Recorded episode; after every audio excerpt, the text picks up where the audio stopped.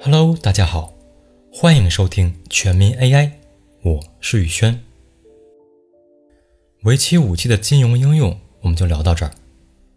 从今天开始呢，咱们就来聊电影。说起涉及到 AI 的电影，真是太多了。从《终结者》到《星际穿越》，再到《流浪地球》，里面无一不涉及超智能的机器人。大多数电影都会讲述人类与机器人大战，最终人类打败了机器人。这些都是科幻电影。超智能的机器人也离我们太远。然而，从2016年开始，像 IBM、英伟达这样的公司已经开始尝试将 AI 的技术应用在电影行业中，去帮助从业人员完成一些任务。那么，他们？究竟在做什么呢？咱们一个一个来梳理。有人说，电影是一门艺术。没错，电影更是一种语言。电影制作人通过视觉和声音，向观众讲述着故事，传达着观点。既然是一种语言，那组成这种语言的文字就是镜头。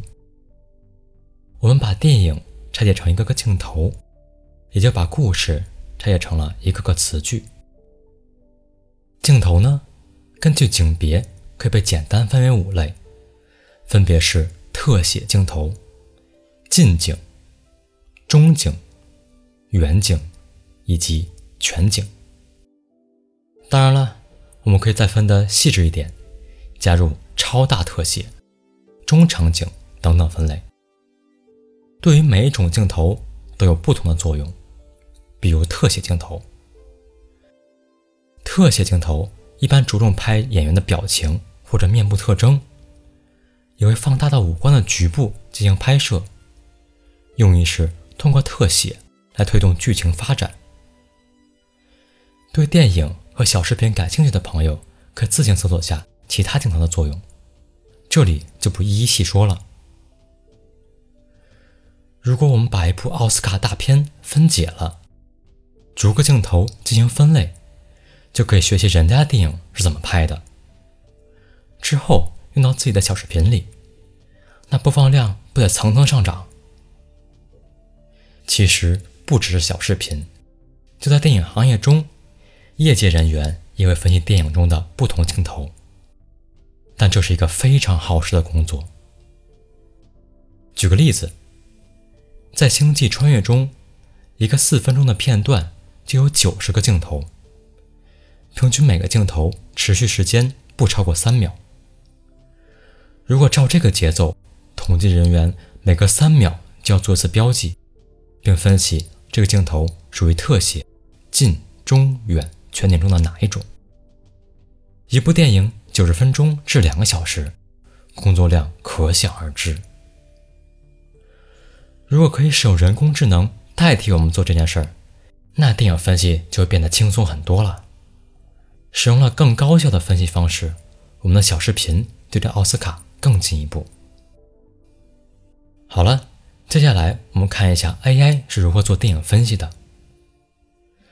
分析镜头属于特写、近、中、远、全景中的哪一种？其实就是把图片分类，类别的数量呢就是五类。对于咱们而言，一个大头照基本就是特写镜头了，而一个山景图里有两个看不清的小人儿，这样的基本就是全景图了。所以呢，所有的知识都藏在画面里，只要教会神经网络什么样的画面属于什么样的镜头，就大功告成了。这样的机器学习方式就是监督学习。我们可以搜集网络上的各种电影截图。人工来分析这张截图属于什么镜头？是特写、近景、中景、远景还是全景？给它打上正确的标签。这样的话，题目和答案就都准备好了。之后送入 CNN 去训练。训练完成后，神经网络就具备了基本的知识。当它遇到不同的电影画面，就可以分析出它。属于什么镜头了。忘记监督学姐的朋友可以返回到第九期节目，忘记 CNN 的可以返回到第四期节目再听一遍。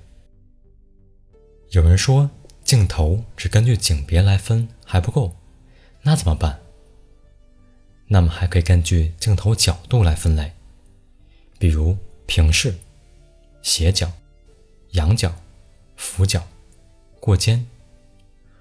如果我们把电影剧作再按镜头角度梳理一遍，之后用到自己的小视频里，那播放量不会得蹭蹭上涨？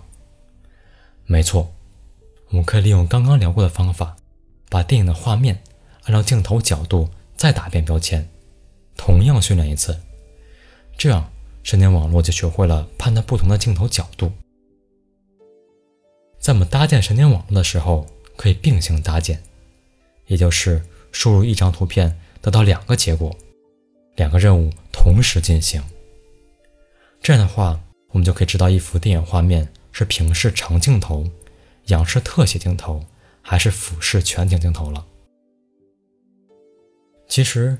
每当我们遇到简单而枯燥的问题时，都可以想想是不是可以用 AI 代替我们完成。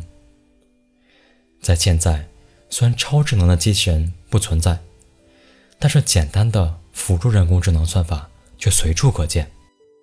它们可以代替我们完成一些枯燥的任务。这些任务在电影行业里还有很多，我们放在后面继续聊。好了，本期节目就到这里了。我是宇轩，咱们下期再见。